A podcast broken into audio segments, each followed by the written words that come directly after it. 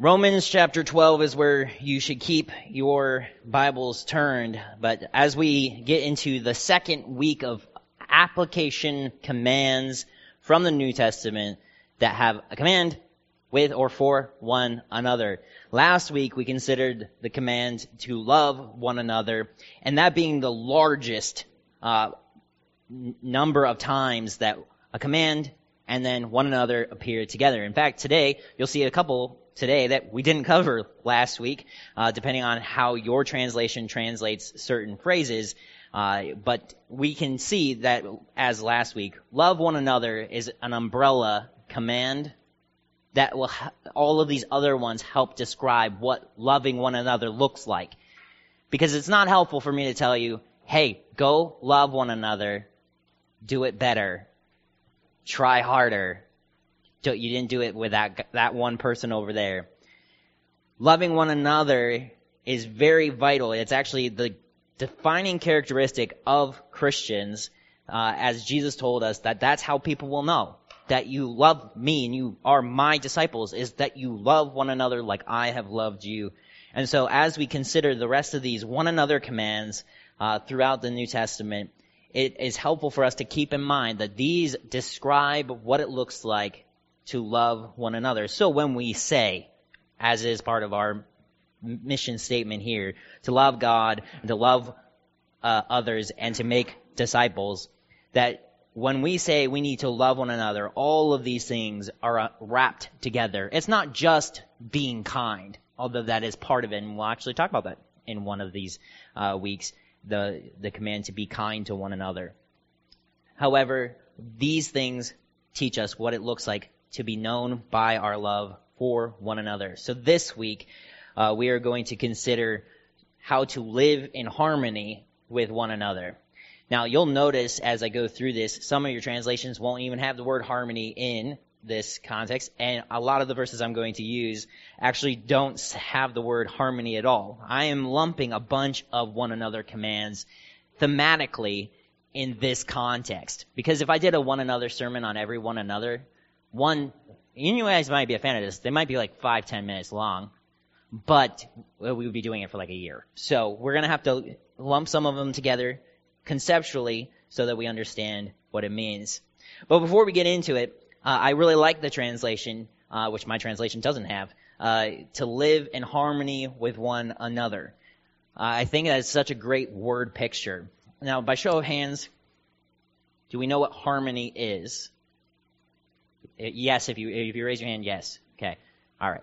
I realized that that was not a hand question, so I rephrase. So harmony is uh, how you know a lot of people have commented about how singing goes here, and we'll have people not singing the melody, and yet it sounds good. It actually fills out the actual music. And if you do more things with music, most of us can mumble along at least with the melody of a song. Our favorite songs, we can sing it. But if you get a group of people together and you have everyone singing, and the crazy thing is, most people don't have the same range. So, you know, yeah, men and women typically are at least an octave different.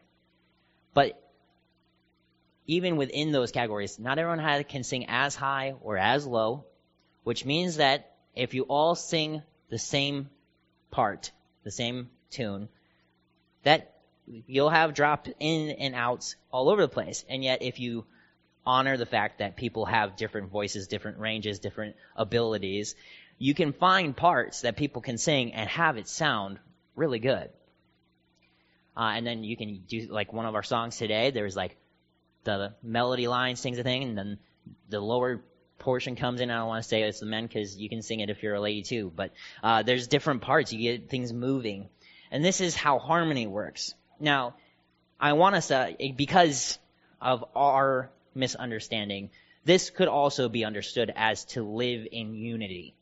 However, unity sometimes, conceptually for us, gets a little bit confusing because instead of harmony, we think it to be the thing as singing in unison, which is where we all do the exact same thing all together. No one should be different. We're exactly the same. And we can get the weird impression that suddenly God wants all of us to be living in unity, meaning there should be no deviation. We should all be exactly the same cookie cutter versions of whatever the ideal person of this church or this culture or this workplace might be. That that's what unity looks like is complete conformity.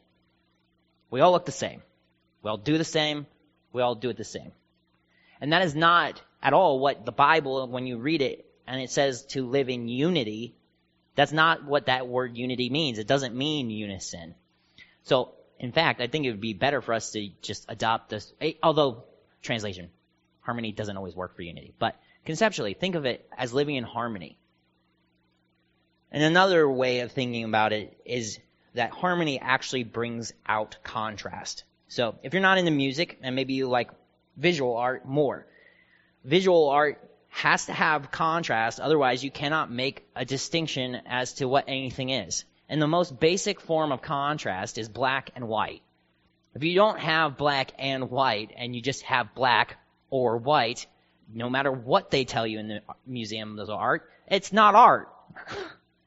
you have a black square or a white square.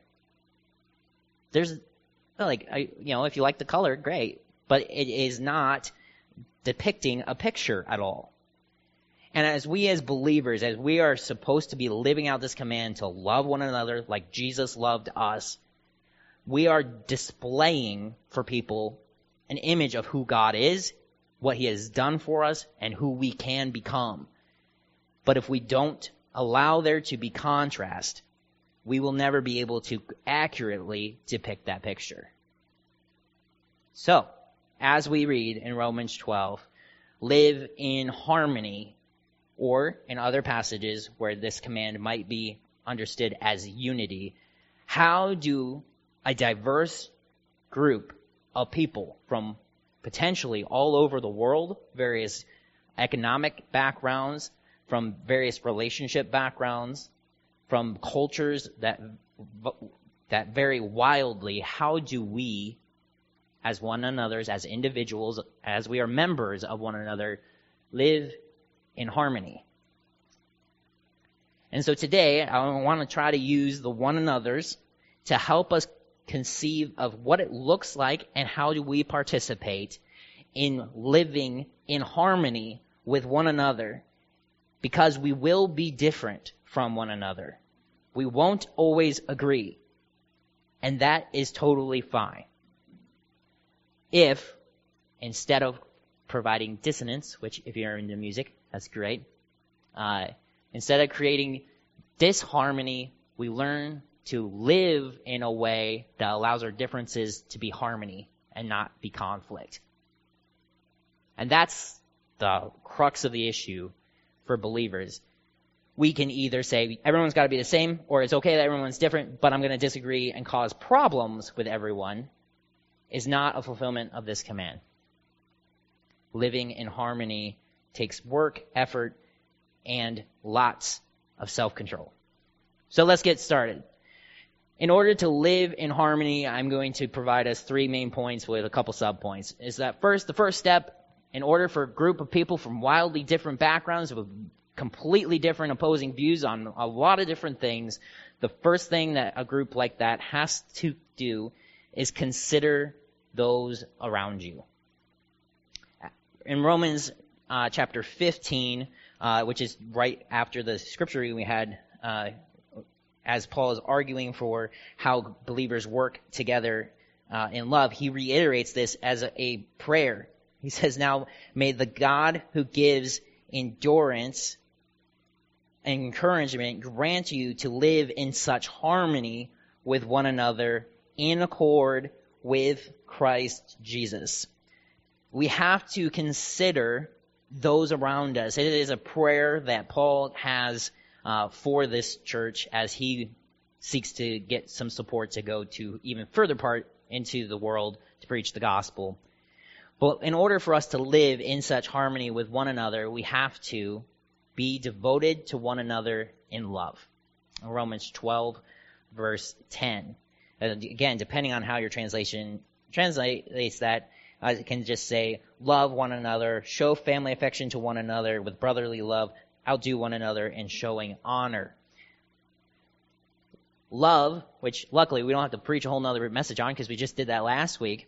Love is an important part of the process. In order to live in harmony with one another, love has to be a driving factor for us as individuals and as a group. So that when someone isn't living in love, we can say, excuse me. That is not the love that Jesus shows to us. You are now breaking the harmony of the whole song.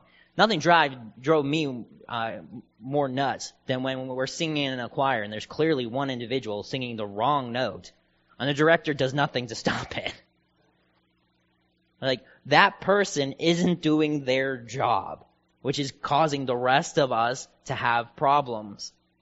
And so it is with us, which is why the command to love one another as Jesus loved us, because that is the defining characteristic of who we are, because that's the defining characteristic of who God is and who, and what He provided us in the gospel. That is the key for us to live in harmony with one another, is that we must have love for one another. And as we read in this whole passage, it starts in verse 9, love must be without hypocrisy. Detest what is evil, cling to what is good. Imagine a group of people.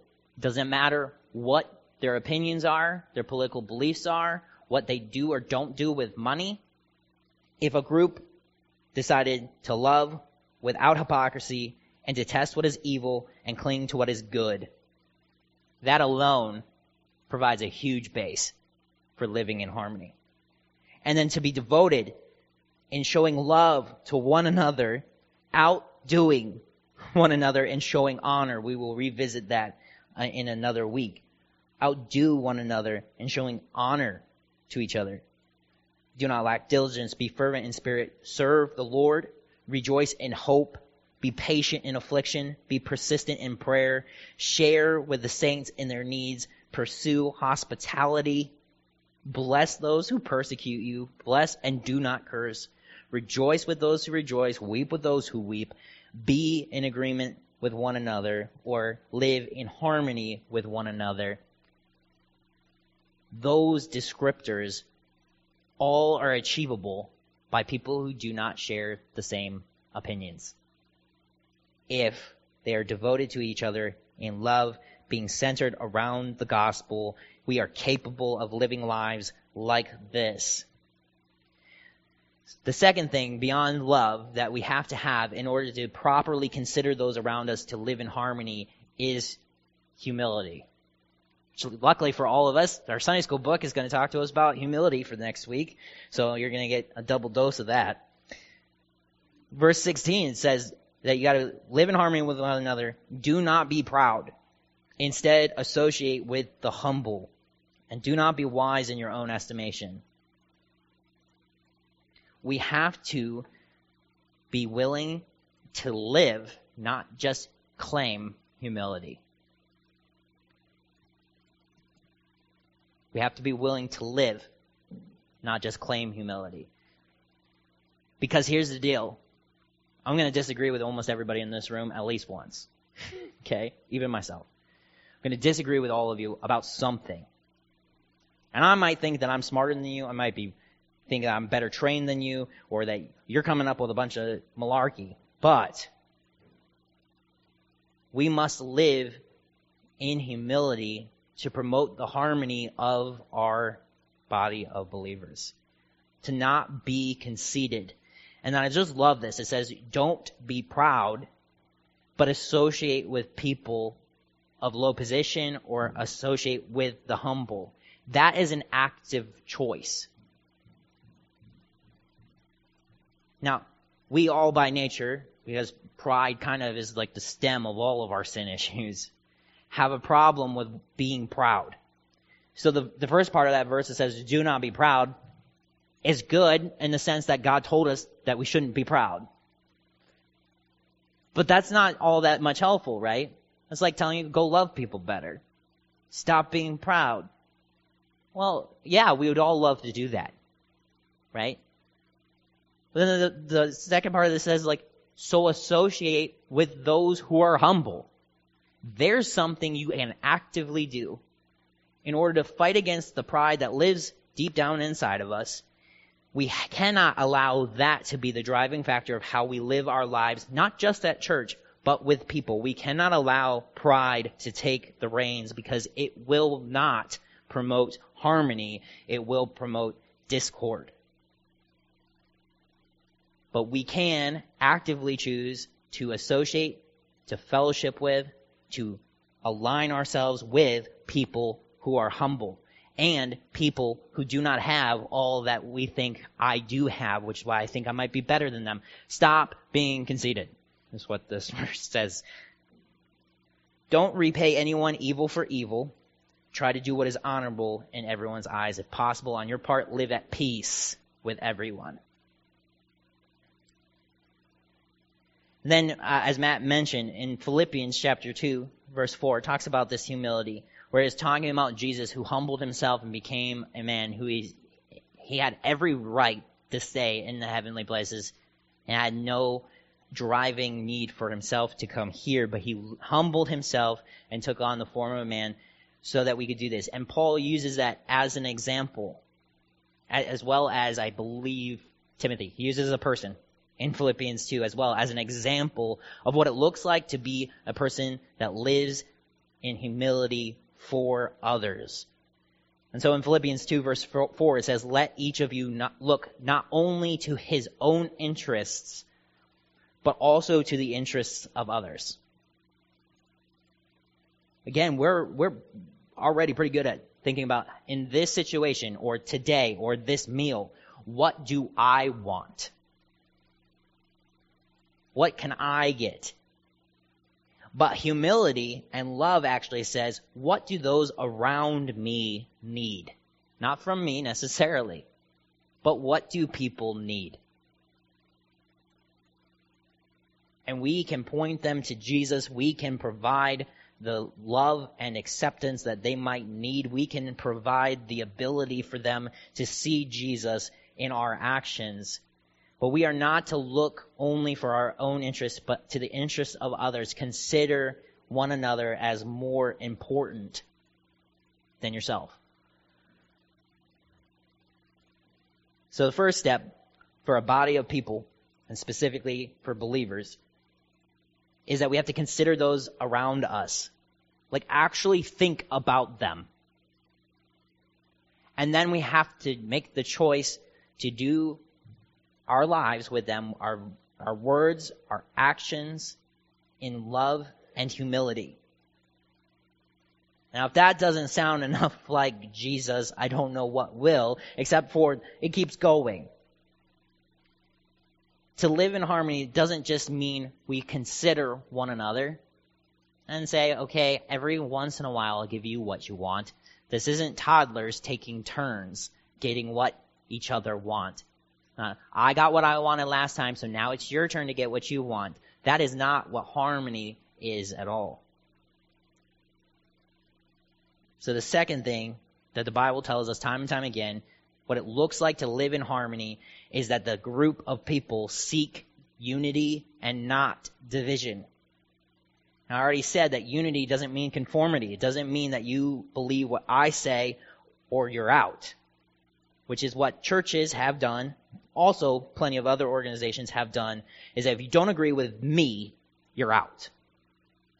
Which is the antithesis of what it looks like to consider those around you. So if a body of people want to live in harmony the way God tells us that we should live in harmony, we have to seek unity. We have to bring our differences and allow them to harmonize with each other. And then we are not to seek division, which again, we would all be like, yeah, nobody likes that. And yet so much of our actions are spent doing the exact opposite.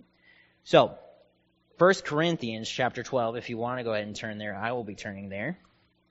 1 Corinthians chapter 12. We know the Corinthian church had their issues, and we talked about that at length in our two-part sermon series. It took forever. Uh, I'm sure most of you felt as well. Uh, but Paul is talking to the Corinthian church and he is talking about the diversity of spiritual gifts that have been given to the body, uh, and that this is actually like one of those things that we saw. The church is pictured as the body of Christ. Uh, and so starting in verse 12, it says, For as the body is one and has many parts, and all the parts of that body, though many, are one body, so also is Christ. For we were baptized by one spirit into one body, whether Jews or Greeks. So, whether you used to believe in Yahweh or you were a complete and utter pagan. Okay? Jews and Greeks isn't just like a simple like, oh, you were rich or poor, which they talk about in the Bible too. Jews and Greeks are like two very, uh, I lost it. It's on or off. Whatever. They're, they're the opposite. They're two categories. You're either Jew or you're Gentile. Okay? That's the only options you have. And, and we're saying people from both backgrounds are baptized into this one new body of Jesus. Whether they're slaves or free, we were made to drink of the same spirit. So one body, so, so the body is not one part, but many. If the foot should say, because I'm not a hand, I don't belong to the body. In spite of this, it still belongs to the body. And the ear should say, because I'm not an eye, I don't belong to the body. In spite of this, it still belongs to the body. If the whole body were an eye, where would the hearing be? If the whole body were an ear, where would the sense of smell be? But God has placed each one of the parts in one body just as he wanted. And if they were all the same part, where would the body be? Now there are many parts, yet one body. So the eye cannot say to the hand, I don't need you. Or again to the head, can't say to the feet, I don't need you. But even more, those parts of the body that seem to be weaker are necessary. And those parts of the body, what we think to be less honorable, we clothe those with greater honor, and our unpresentable parts have a better presentation. But our presentable parts have no need of clothing. Instead, God has put the body together, giving greater honor to the less honorable. Now, all of that like, we're all like amped up, right? Like that's a, that's a, that is a mind blowing theological paragraph about what it looks like for a church to live in unity, written to a church that from the beginning has been saying, I'm of Paul. I'm of Apollos. Like they had their own little business meetings all over the place. Probably started new churches because they liked this person better than the other. And they said like, well, if you don't agree that this guy's the best, then you're out. When Paul is now telling you, look at this. Christ is not divided. Your activity says that he is. So then in verse 25, this is why God did it this way. So that there would be no division in the body. But that the members would have the same concern for each other. So if one member suffers, all the members suffer with it. If one member is honored, all the members rejoice with it. Now you are the body of Christ and individual members of it. And then he talks about the gifts again at the end. We have to seek the unity of Christ's body because it simply is the fact that God has made the body of Christ to be one, not to be many parts. Although we killed Jesus by our sin. God's intention for those who believe in Jesus is not to live like dismembered bodies lying on the ground. And God, in His wisdom, has guided the paths of believers and unbelievers into geographical regions so that we can seek unity and not division. We are able to discern things about each other that are different. And oftentimes we look at those as like really important to identify. And sometimes they're undesirable. We don't like that person speaks this way. We don't like that a person dresses this way or that a person, you know, shares what they're thinking this way we need to seek unity and not division because Jesus is not divided. So we cannot be divided either. We can learn to work together as hands and arms and elbows and shoulders and knees and toes all learn to work together, we as believers can learn to seek unity instead of division. Instead of going around saying like, all right, well, you're a fan of this sports team and you don't like that sports team, so we can't watch sports together. Okay?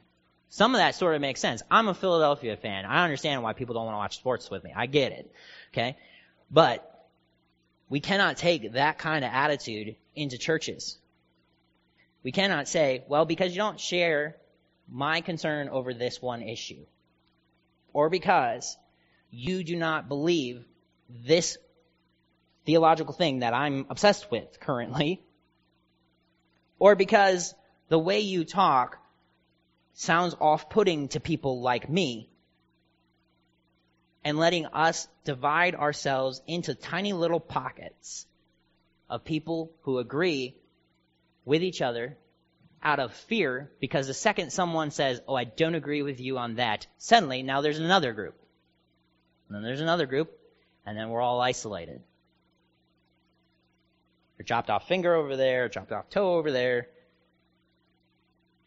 Unity of the church, not so that we all look the same, but deciding to live together with love and humility, promoting the unity of the body because that is who God has called us to be, is of utmost importance. And in order to do that, in order to seek unity and not division, I propose two other one another's. First, in order to do that, we must accept one another. Romans 15:7, which Romans 15:5 just said, "May the God of endurance and encouragement grant you to live in such harmony with one another in accord with Christ Jesus."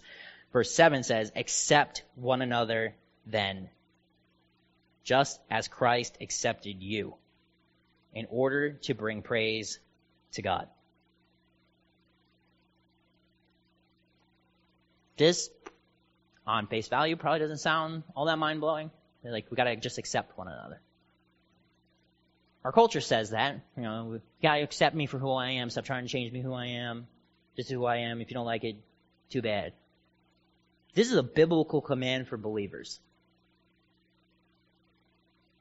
This person says Jesus is their savior. And they're part of the body. You accept them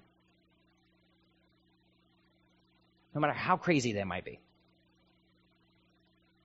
You accept them. Why? Because Christ accepted you.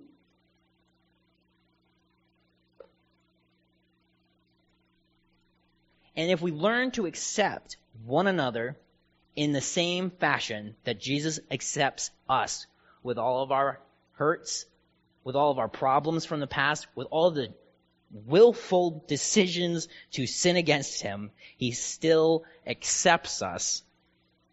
And we have no basis to not accept one another. And Jesus accepted you in order to bring praise to God. And so if we accept one another, we also bring praise to God. We have to accept one another. It's just, just acceptance.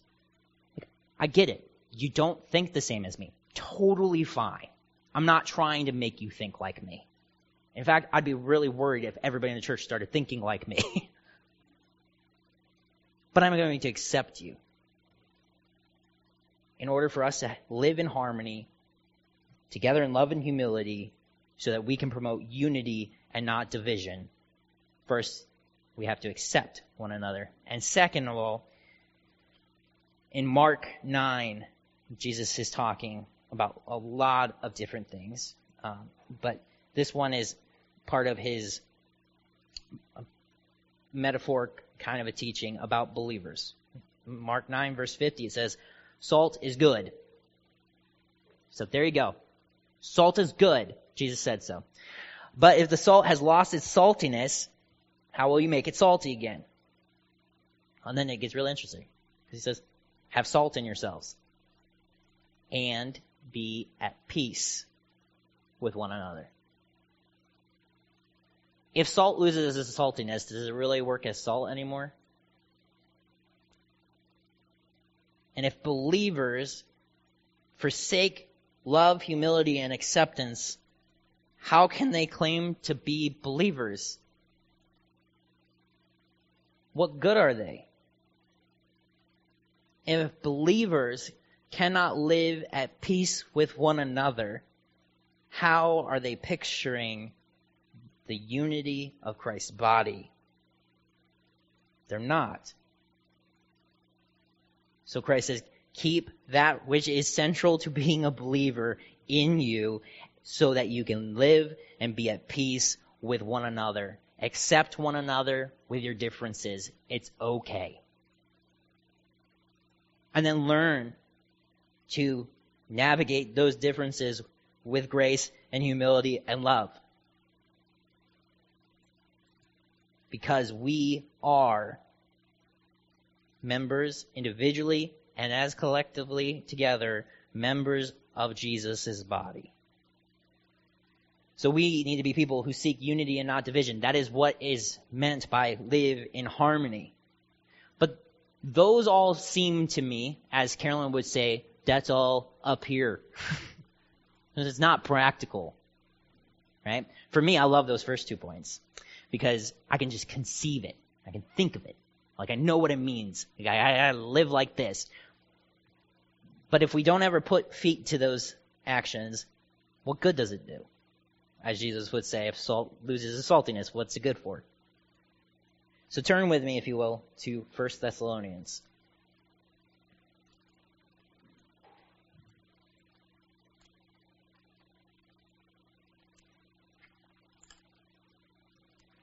There we go. 1 Thessalonians in chapter 5. So this is the practical outworking of a body of people who decide that they want to be living in harmony with one another. They take consideration, they think about, actually actively think about each other, and use that information to love one another in humility. They seek unity of Christ's body and not division. And then this works itself out in these practical ways of doing good towards each other. I know, sounds crazy, right? 1 Thessalonians 5, verse 12. These are kind of the closing of the book. So, conclusionary things from Paul to this church. Now we ask you, brothers, to live, to give recognition to those who labor among you and lead you in the Lord and admonish you, and to regard them very highly in love because of their work. Be at peace among yourselves. Sounds just like what Jesus said. And we exhort you, brothers, warn those who are irresponsible. Comfort the discouraged. Help the weak. Be patient with everyone. Sounds a lot like love one another. See to it that no one repays evil for evil, which was also in Romans, to anyone. But always pursue what is good for one another and for all. Rejoice always. Pray constantly. Give thanks in everything, for this is God's will for you in Christ Jesus. Don't stifle the Spirit. Don't despise prophecies, but test all things. Hold on to what is good. Stay away from every kind of evil. This is what it looks like in all practicality. If we are actively trying to live in harmony, when someone does something mean, wrong, unthoughtful, arrogant, really obnoxious to us, we don't do that in return. Don't repay evil for evil. To anyone. I mean, Romans says overcome evil with good. And it's talking about external people doing bad for you. Christians are not to be people who take wrong actions against them and say, aha, let me do wrong actions back towards you. We cannot repay evil for evil, but instead we are to pursue what is good for one another and for all. And we'll get into some more detailed practical one another's uh, as it relates to that. But that is what it looks like. It looks like when bad things happen to us, we don't return the favor. Instead we turn the other cheek. And then some other practical outworkings of living in harmony is that we would Get this? Pray for one another. Instead of breaking up into little pockets of echo chambers everywhere around us so that we can feel like we've got it all together because no one's here to tell us that we're wrong, we actually pray for one another, not so that the people would change and be more like you, but so that they would be more like Jesus and so that you can live in harmony. In James chapter 5, this is specifically talking about someone uh, with possibly a physical problem and possibly a spiritual problem. And I think honestly, the thing is, we don't know. I think that's the actual situation is like, you don't know if it's a physical or a spiritual problem. You just don't know. And the answer is, pray for one another that you may be healed. The prayer of a righteous person has great power as it is working. If we had a group of people who would pray for one another so that we would be healed, so that we would be joined together as one in Christ, things would be different. And that is an active, easy choice to make. Instead of complaining about one another, instead of gossiping about one another, instead of disenfranchising one another, if we simply learn to pray for one another. Christ is the head of this body. He is in control. And so if the toe is doing something and the toe shouldn't be doing, just pray for it. Let Christ handle it. And learn to love and be humble, accept and live at peace with the problem toe. Another way that this works itself out in all practicality is the offer of fellowship. In 1 John 1, which we recently covered, I think last year. But if we walk in the light as he is in the light, we have fellowship with one another. And the blood of Jesus, his son, cleanses us from all sin. This one, like, literally summarizes what it looks like to live in harmony. It says, we have fellowship with one another if we live in the light. If we walk in the light as Jesus is in the light. We will have fellowship with one another as the blood of Jesus cleanses us from all sin. It is an offer of fellowship instead of an offer of, hey, if you agree with me, I'll hang out with you. If you agree with me, we'll be friends. Fellowship is derived from accepting one another because Jesus accepted us. We learn to love each other and to be devoted and try to outdo each other at it. like, if there's going to be competition, the competition in the body is who can love each other better. We accept each other, we live at peace together, and we offer that to people who are different than us. We have to live in fellowship and learn to work with one another. This is what it looks like if we are going to take this command seriously. It's to promote the unity of the body by accepting one another with our differences and allowing our differences to harmonize and to move forward. And finally, I couldn't decide where this one went other than it is simply a great descriptor of how churches do not do this. Uh, in 1 Corinthians 11, again, we covered this a couple years back. 1 Corinthians 11, this is right, you know, a couple chapters right before the love chapter, which we covered last week. And the chapter right before Paul talks about the diversity of gifts and all of us being members of one another. This is the problem that led into this conversation. In 1 Corinthians chapter 11, starting verse 17, it talks about how you celebrate the Lord's Supper. And we've talked about how our church, we actually have a meal and that was pretty normal back in the first century, and although it's not real normal here in America today. But the, the Corinthian believers just didn't care about each other. The rich people who could get off work early, or even if you qualify them as having worked, would come to someone's house, and they would be having a potluck, or the host would be providing the food, or whatever the case might be. They'd show up early, and they would eat so much that they could not hold any more food, and they would drink so much that they would be drunk.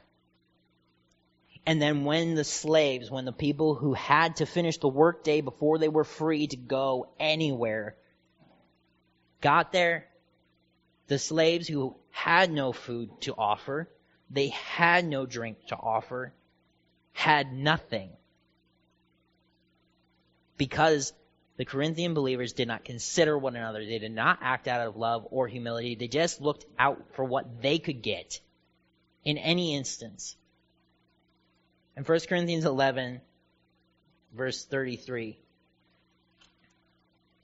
says, therefore, after, I mean, he spends like almost a whole chapter on, on how, like, how rude it is just eat all the food before the poor people get there. I don't understand how believers could be that far gone you have to have a half a chapter of your letter written and said, oh, by the way, this is not how you celebrate the Lord's Supper. That should be a no-brainer. But he just summarizes it up like this. Therefore, my brothers, when you come together to eat, wait for one another. Just wait. Because you're not letting everyone get there. And you're indulging yourself and not leaving any. You're not even considering like, oh, well, they're running late.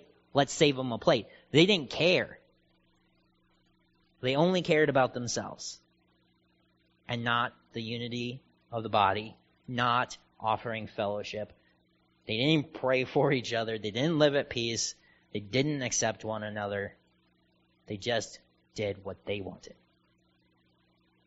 What would it look like if our church learned to wait now, obviously, we, we kind of force you to wait when it comes to eating the fellowship meal. But what if we learn to wait as love waits? And instead of expecting people to be perfect in one day, in one week, or one time, we learn to wait patiently with one another, work with one another. What would it mean and what would it change if we learn to be considerate of each other so that we can bring praise to God in this harmony of people who are vastly different living together in a way that cannot be done apart from the work of the Spirit, that we can promote this unity and the benefit of one another. So don't be surprised if I start yelling at you if you're starting to do something that looks like you're cutting things up. This is essential. This isn't like, oh, this is ideal. It is essential to community. It's literally in the word unity, community, okay? In a community of believers, we cannot afford to chop ourselves up into tiny little pockets where we're all the same. That's not God's plan for you or for us.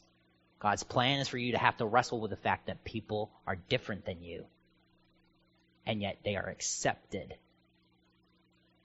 In heaven, they are accepted by Jesus just as Jesus accepted you with all of your nuttiness and peculiarities.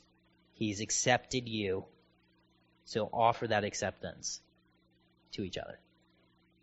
Live at peace and in harmony so that others can see the work of Jesus at work in our own lives. Dear Father, we praise you that you are a very wise God and that you choose on purpose to use the weak things to confound the wise.